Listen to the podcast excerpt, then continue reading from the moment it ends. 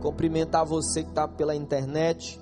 Agradecer o pastor Daniel pelo carinho de sempre. Aliás, eu vivi uma experiência muito boa na casa do pastor Daniel. Espero que ela se repita. Um dia, eis que eu recebi um, uma mensagem: Venha almoçar aqui em casa. Eu, oh, maravilha. Irmão, você não sabe o que é esse convite para um pastor no sábado. Você não tem noção. E ele me convidou e fui marcado por Deus ali pelo excelente risoto da irmã Simone. Quero logo, logo ele vai convidar todos os irmãos para ir lá na casa dele. Esse risoto marcou a minha vida. Mas eu quero compartilhar com você hoje à noite um assunto muito importante. Para todos nós que queremos celebrar a vida, queremos celebrar a graça, a misericórdia de Deus. E eu quero convidar aqui você, preste muita atenção naquilo que eu quero compartilhar vindo do Senhor para a tua vida, para a minha vida. Em 1950, o gaúcho, poeta, conhecido de muitos de nós, Mário Quintana, ele escreveu um poema muito interessante. O nome desse poema é Ao Longo das Janelas Mortas. E esse poema começa assim: ao longo das janelas mortas, meu passo bate as calçadas.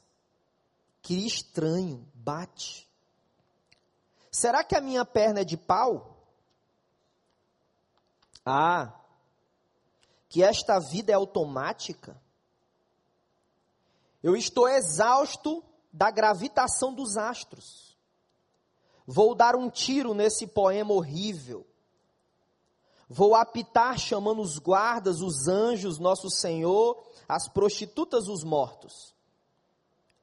Venham ver a minha degradação, a minha sede insaciável de não sei o que, as minhas rugas, tombai estrelas de conta, lua falsa de papelão, manto bordado do céu, tombai Cobri com a santa inutilidade vossa essa carcaça miserável de sonho.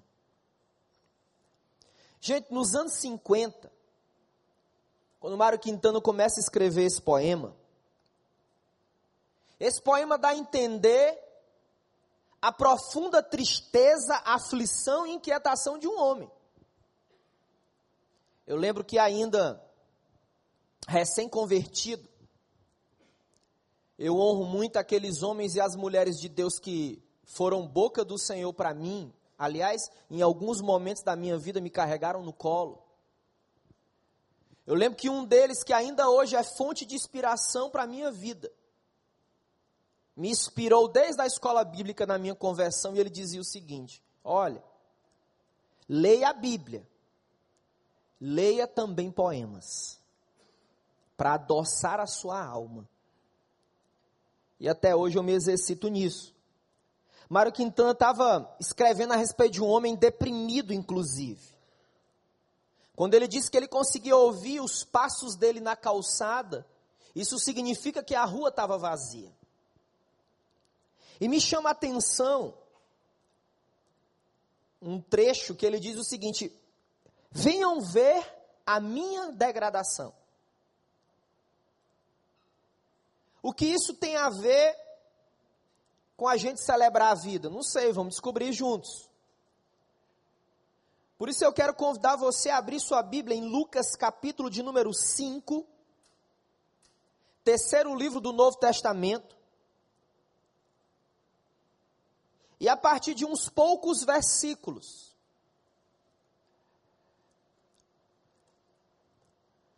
nós certamente vamos tirar lições espirituais preciosas para nós. Lucas capítulo 5, verso de número 1. Diz assim a palavra de Deus. Certo dia Jesus estava perto do lago de Genazaré, e uma multidão o comprimia de todos os lados para ouvir a palavra de Deus. Veio à beira do lago dois barcos, ele viu à beira do lago dois barcos deixado pelos pescadores que estavam lavando as redes. Então, entrou num dos barcos, o que pertencia a Simão, e pediu-lhe que afastasse um pouco da praia. Então sentou-se no barco e começou a ensinar o povo. Tendo acabado de falar, disse a Simão: Vá para onde as águas são mais fundas. E a todos ele disse: Lancem as redes para a pesca. Simão respondeu: Mestre, esforçamo-nos a noite inteira e não pegamos nada. Mas porque é tu que estás dizendo isso, vou lançar as redes. E quando o fizeram, pegaram tal quantidade de peixe que as redes começaram a se rasgar. Então fizeram sinais a seus companheiros no outro barco para que viessem ajudá-los, e eles vieram e encheram ambos os barcos a ponto de começarem a afundar. Quando Simão Pedro viu isso, prostrou-se aos pés de Jesus e disse: Afasta-te de mim, Senhor, porque sou homem pecador. Pois ele e todos os seus companheiros estavam perplexos com a pesca que haviam feito como também Tiago e João, os filhos de Zebedeu, sócios de Simão. Jesus disse a Simão: Não tenha medo, de agora em diante você será pescador de homens. Então eles arrastaram seus barcos para a praia, deixaram tudo e o seguiram. Que o Senhor nos abençoe. Eu quero que você e eu possamos fazer o follow-up de um discípulo. Coloca a imagem na tela para a gente, Claudinho, por gentileza. Follow-up é uma palavra inglesa que significa acompanhar processos. Esse texto aqui, ele tem duas tônicas muito claras. A primeira delas é o grande interesse, aliás, o insistente interesse que Jesus tem por nós. E a segunda grande tônica aqui é o milagre que Jesus fez. Mas eu quero ter um outro olhar. Eu quero, na dependência de Deus, identificar como é que nós podemos acompanhar o nosso processo de sermos discípulos de Jesus. Como é que nós podemos avaliar nossa jornada até aqui? E Pedro pode nos ensinar isso. Sabe o que estava acontecendo? Jesus chega para Pedro e diz assim: Olha, vamos mais para longe. Vamos para os lugares mais fundos. E aí no versículo 4, Pedro diz assim para ele: Olha, nós trabalhamos a noite inteira e a gente não pegou nada. Pensa comigo. Sabe qual é a primeira coisa que nós precisamos atentar no processo de celebrar a restauração, a recuperação e de identificarmos se somos discípulos de Jesus? É o processo da realidade. Uma das coisas mais difíceis de nós enfrentarmos na nossa vida é a realidade.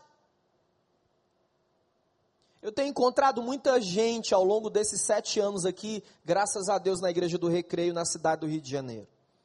Muita gente. Tenho agradecido muito a Deus a oportunidade de poder ouvir, encorajar, inspirar, confrontar pessoas aqui, porque eu tenho experimentado isso na minha vida. E muitas vezes a fala é repetida. Mas, pastor, isso não pode acontecer. Aí alguém diz assim: Mas, pastor, como pode? Eu não consigo perdoar o meu pai porque eu lembro sim de quando eu era adolescente, dormia no banco de trás do carro e quando eu acordava atônito, eu conseguia ouvir e ver diante dos meus olhos meu pai tendo relação sexual com outras mulheres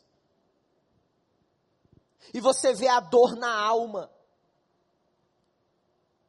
Um discípulo de Jesus precisa fazer um follow-up da sua vida para identificar se tem vivido a realidade. Uma das coisas reais e difíceis na minha vida. Foi quando, aos 17 anos de idade, ferido de alma, família quebrada em frangalhos naquela época. Minha mãe trabalhava em dois, três hospitais. Esse ano, minha mãe faz 34 anos trabalhando em hospitais na cidade de Fortaleza. Eu lembro que às vezes minha mãe estava muito cansada. E nós estávamos demandando recursos naquela época, adolescente. Você que tem um filho adolescente sabe que gasta. E aí minha mãe falava assim com meu pai: Poxa, eu não sei se eu vou dar esse plantão hoje, aquela época do BIP. Época do Silviano, só, acho que só ele pegou essa época do BIP. Era um BIP. Aí eu, o hospital mandava o BIP, ela tinha que trabalhar. Ela perguntou ao meu pai: será que eu vou trabalhar? Meu pai disse: vai que nós estamos precisando. Aí eu lembro que num sábado pela manhã, meu pai chega com a bateria do carro na mão, assim. E ele diz assim: e deu perca total. Casamento quebrado ali. E não só por causa dessa ferida, mas por decisões que eu tomei para fugir da realidade. Eu usei e abusei do álcool. Meus irmãos, era difícil para mim reconhecer, enquanto as luzes estavam acesas nas farras, que a minha realidade é que eu estava dependente dessa substância. Eu preciso entender qual é a realidade que eu estou vivendo hoje. É a realidade de um, uma verbalização que eu quero restauração da minha vida, mas eu não consigo reconhecer e entender que eu estou com os pés atolados e eu preciso clamar misericórdia de Deus. Se você quer acompanhar o seu processo de se tornar um discípulo de Jesus, você precisa dizer assim: a minha realidade nessa noite é essa. E às vezes, irmãos, e muitas das vezes a realidade é dolorosa. Talvez seja doloroso para você reconhecer a realidade que os seus negócios quebraram. Talvez seja doloroso para você reconhecer que seus filhos estão caminhando longe de Deus.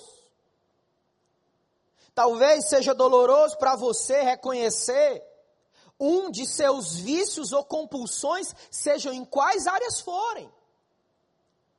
Talvez seja doloroso para você reconhecer o seu distanciamento a sua falta de compromisso no processo de restauração da sua vida. Acompanha comigo. A primeira coisa que nós precisamos ter é consciência da realidade. Em uma ocasião dessa eu ouvi um casal que, ele me disse, que eles me disseram o seguinte, pastor, eu eu não consigo eu não consigo deixar de manter a mesma vida que eu tinha. Eu não estava entendendo muito bem ali a conversa naquela hora. Mas o que está acontecendo? Pastor, nós estamos endividados. Mas é maior do que nós. Nós queremos ainda ir em lugares caros, em restaurantes caros. Nós queremos ainda ter aquilo que nós tínhamos. Mas nós estamos endividados.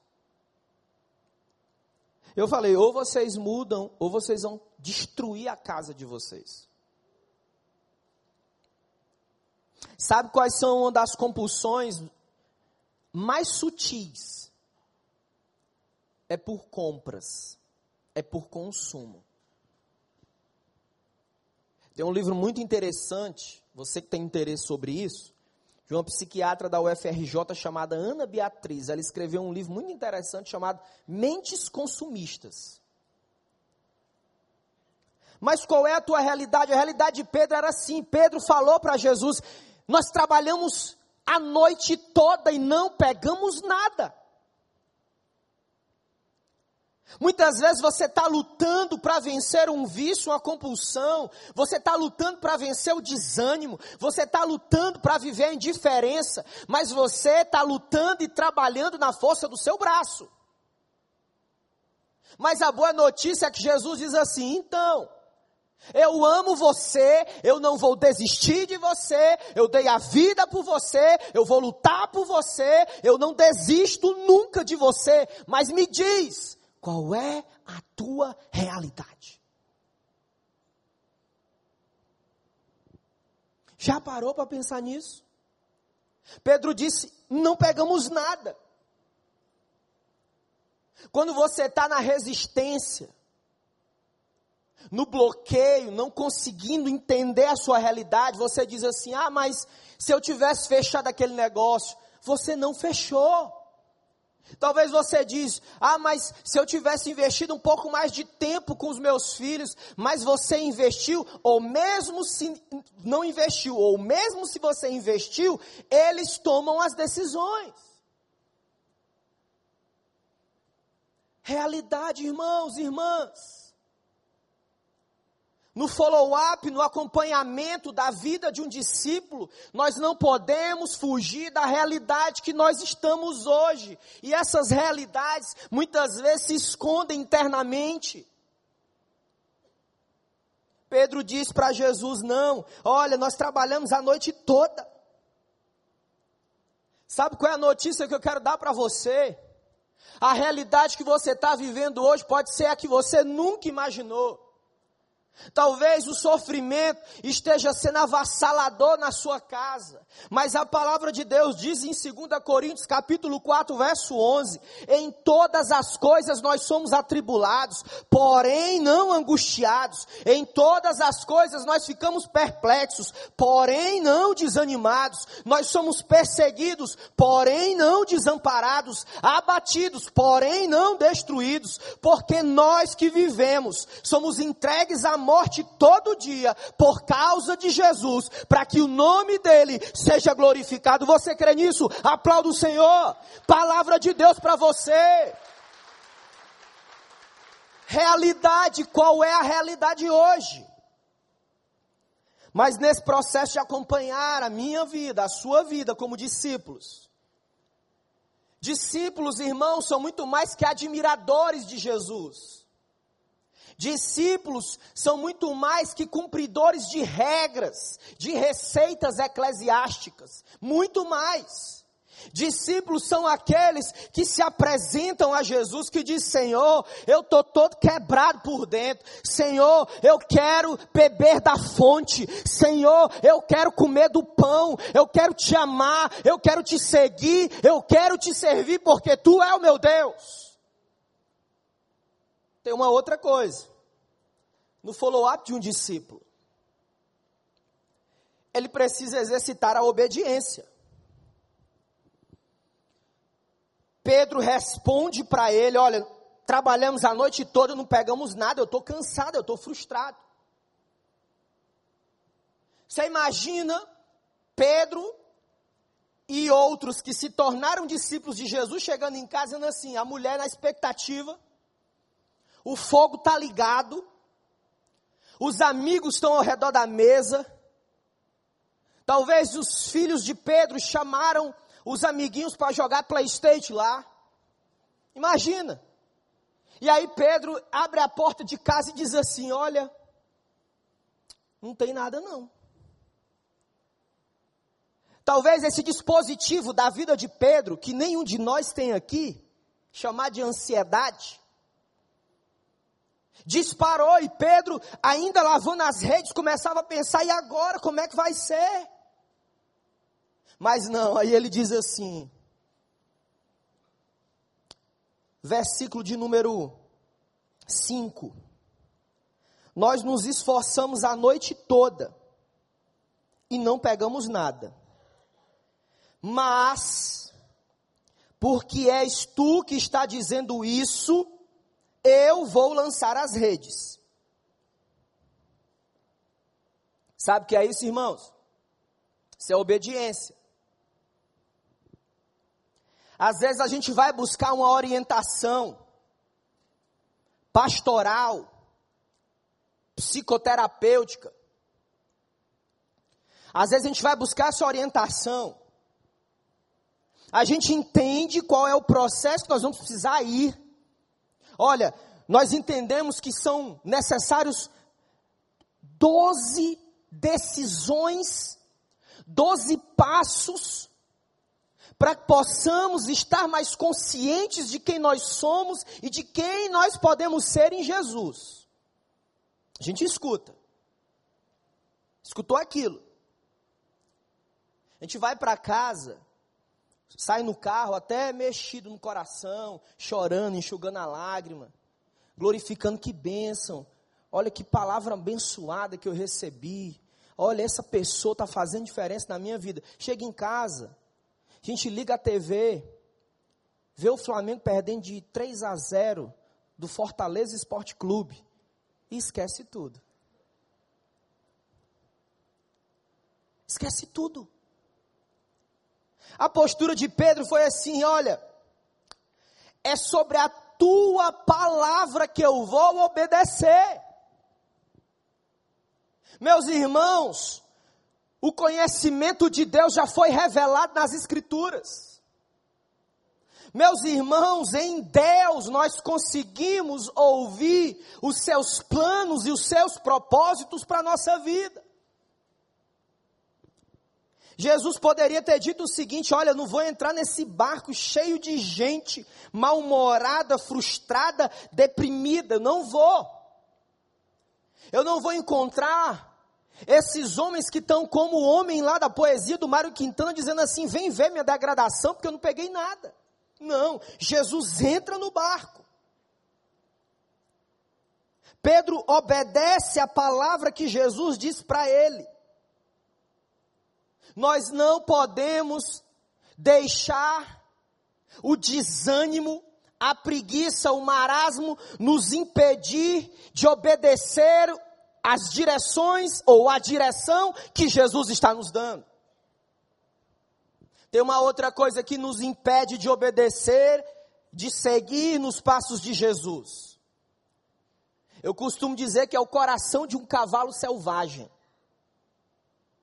O que é um coração de um cavalo selvagem? A pessoa não escuta.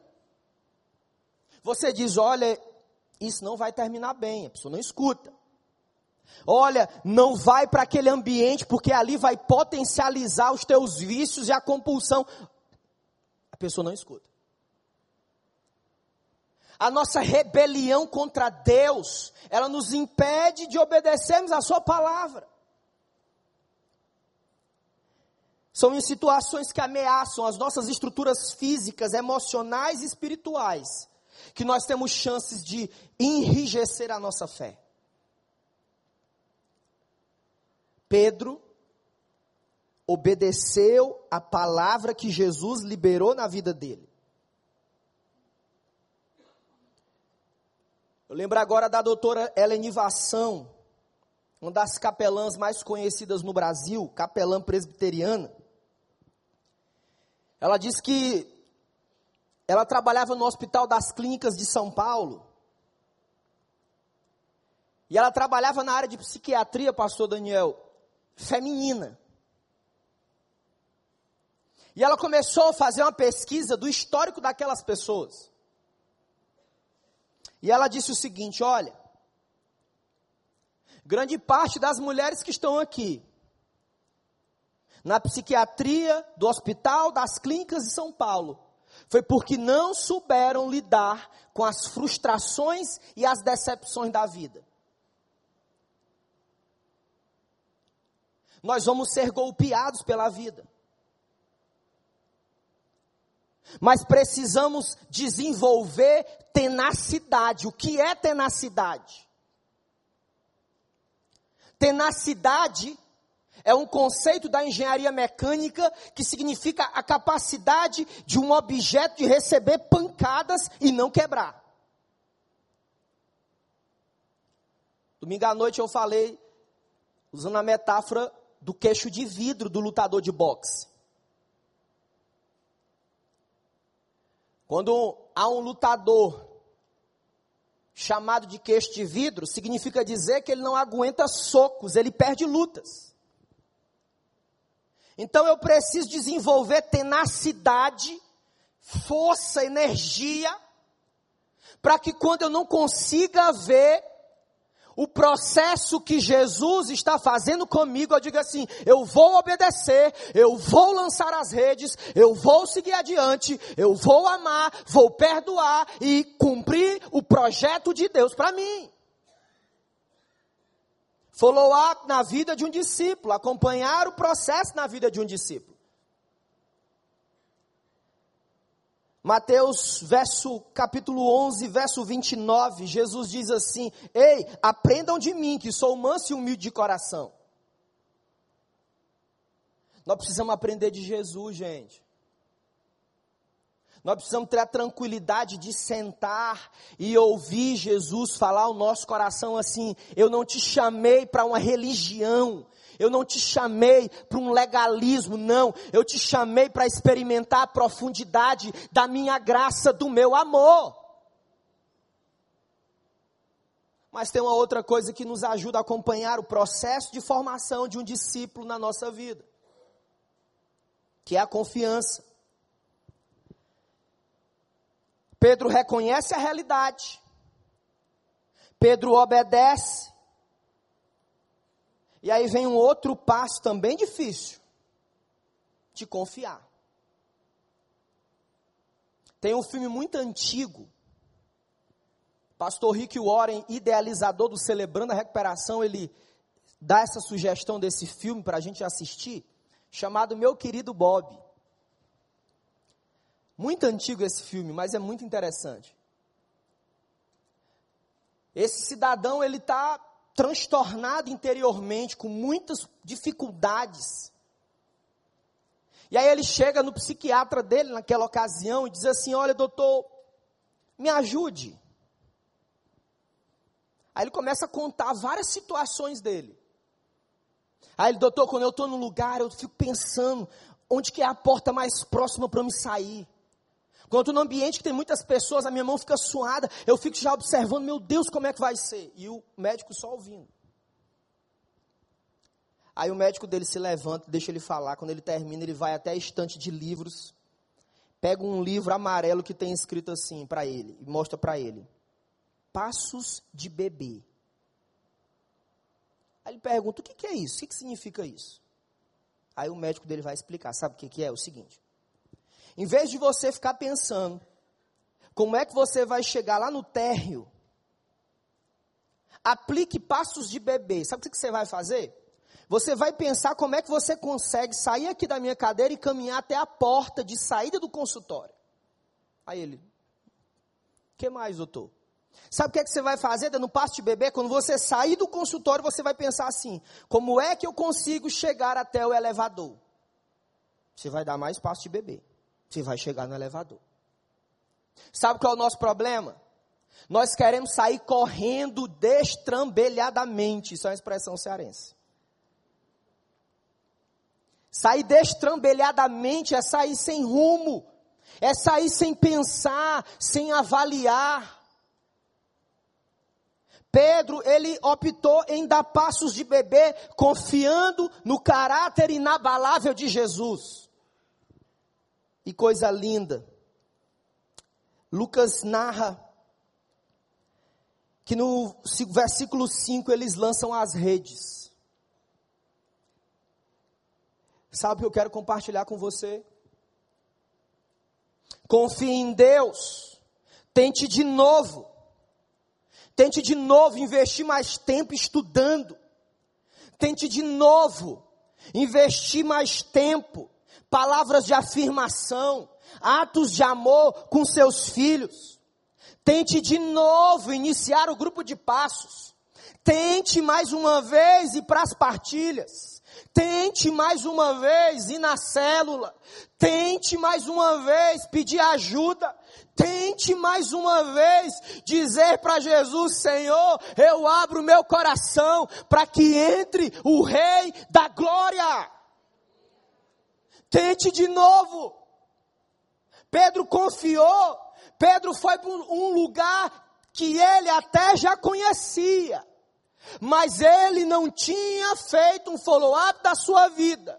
E ele re reconhece a realidade, e ele obedece, ele confia, e ele lança as redes ao mar. E sabe o que o verso 6 diz? Diz que grande foi a quantidade de peixes.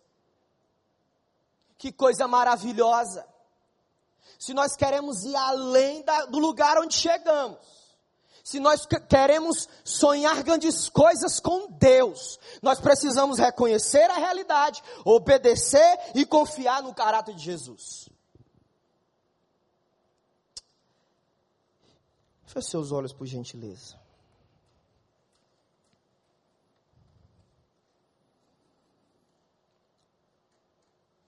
Follow-up de um discípulo. Acompanhar o processo da vida de um discípulo. Você tem sido um admirador ou um discípulo de Jesus? E à medida que nós vamos louvar uma canção, eu quero que você tente aplicar essas três palavras no atual momento da sua vida. realidade, obediência e confiança.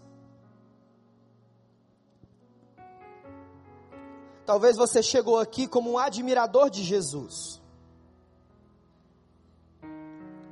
Talvez você até já começou a seguir Jesus. Vá mais fundo hoje à noite. Eu quero orar por você que diz: Olha, pastor, eu. Eu quero ser um discípulo. Eu quero experimentar a misericórdia e compartilhar a misericórdia. Eu quero ir mais longe no caminho da restauração. Eu quero buscar fazer um inventário moral da minha vida. Eu quero um padrinho no sentido de alguém que vai acompanhar a minha vida, vai me apoiar. Se você quer entregar sua vida a Jesus nessa noite, quando todos nós vamos colocar de pé, e à medida que nós vamos adorar com essa canção, que aonde você está, quando todos nós estamos com os olhos fechados, aplicando essas, essa palavra na nossa vida, realidade, obediência e confiança. Onde você está? Queria que você erguesse uma das suas mãos aí onde você está. Onde você está? Erga nas suas mãos. Só, só eu vou abrir os olhos, eu quero identificar você, eu quero orar com você, amém. Graças a Deus, graças a Deus. No meio, graças a Deus. Ali atrás, graças a Deus, já vi quase da última cadeira, graças a Deus. Aqui na frente também, graças a Deus. Meu lado direito também, graças a Deus. Pode baixar a sua mão. Enquanto toda a igreja vai ficar de pé agora, todos em pé, nós vamos louvar essa canção. Se você quer entregar sua vida a Jesus, se você quer tomar a decisão de seguir a Jesus, não como um admirador, mas como um discípulo, confirmando essa decisão através do batismo, que batismo não é opção, batismo é ordenança. Eu quero convidar você a sair corajosamente do seu lugar. Nós ainda temos, ainda temos tempo. Eu quero orar junto com você, com o pastor Daniel. Sai do seu lugar em nome de Jesus. Vê uma moça aqui corajosa na frente. Saiu rápido. Pode sair do teu lugar em nome de Jesus. Vamos adorar o Senhor. Pode sair do teu lugar em nome de Jesus. É só não. Você quer entregar sua vida a Jesus? lágrimas inundem teu olhar e não deixar que a tristeza tire a força do teu caminhar. Continua olhando nos Você seus tá aí, adora ao olhos, Senhor. enxergando a verdade que nada nem ninguém pode impedir. Jesus, Adora ao Senhor. melhor nunca chega atrasado. Sua hora é perfeita, sua maneira a mais linda. Seja feita a tua vontade, eu só quero a tua vontade, assim na terra como no céu. Só os instrumentos agora. Jesus, Tem gente sozinha aqui na frente. Queria que cada uma dessas pessoas estivessem acompanhadas. Tem um casal aqui. Cada uma dessas pessoas ladeadas. Vamos aplicar o que a gente está aprendendo nas verdades do Evangelho. Tem uma, tem uma mulher aqui sozinha. Tem um casal ali, ó. Tem outra aqui também. Buscar ter essa disponibilidade para apoiar o outro, para consolar o outro, para poder orar junto. Feche teus olhos em nome de Jesus. Senhor, nós agradecemos que na tua palavra, Senhor, nós encontramos encorajamento, nós encontramos alegria, nós encontramos perdão, nós encontramos força, e nós louvamos o teu nome, porque Pedro, em Lucas 5, nos inspira a fazermos o follow-up da nossa vida, acompanharmos o processo da nossa vida como discípulos de Jesus. Quero colocar a vida dessas pessoas nas tuas mãos. Aqueles e aquelas que não se converteram a Jesus, que estão se convertendo agora ao Senhor Jesus, batiza no teu Espírito Santo, Senhor. Aqueles que renovam a aliança com Deus, dizendo que querem ser discípulos, que o Senhor abençoe, os inspire a ir mais longe para a tua glória, Pai.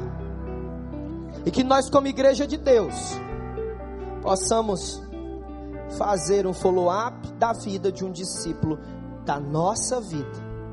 E nós oramos juntos, em nome de Jesus. Louvado seja Deus. Vocês que tomaram decisão a primeira vez para batismo ou decisão lá de Jesus, vou procurar quem aqui, não tô Gilberto. Gilberto tá ali. Gilberto vai pegar os seus dados para a gente poder acompanhar vocês. Deus abençoe grandemente. Pastor Daniel, pode sentar por gentileza?